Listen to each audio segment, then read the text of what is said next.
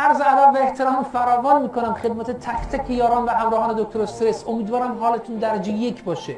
وقتی استرس حمله می‌کنه انسان رو در چهار بخش مهم دوچار مسئله می‌کنیم باید بدونیم دوستان عزیز یک آثار جسمی می‌ذاره. یعنی حمله می‌کنه به جسم. دو آثار فکری ذهنی و مغزی رو به جا میاره. مهمترین اتفاقی رو که در انسان حادث می‌کنه حمله به مغز. سه حمله به احساس و روح شما. روح شما احساس شما. حال شما دچار مسئله میشه و در نهایت. حمله می‌کنه به رفتار شما. رفتار شما چهار تغییر می‌کنه. خواهش می‌کنم چهار حمله رو یاد داشته باشید و بریم براش سلاح تهیه بکنیم زره تهیه بکنیم. نذاریم جسممون رو نذاریم مغزمون رو و نذاریم حالمون رو و رفتارمون تغییر بدیم.